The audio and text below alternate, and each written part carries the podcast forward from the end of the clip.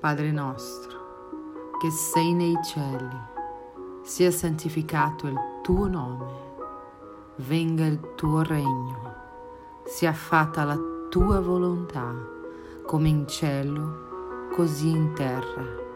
Dacci oggi il nostro pane quotidiano, rimetti a noi i nostri debiti, come noi li rimettiamo ai nostri debitori e non ci induri in tentazione, ma liberaci dal male. Amen.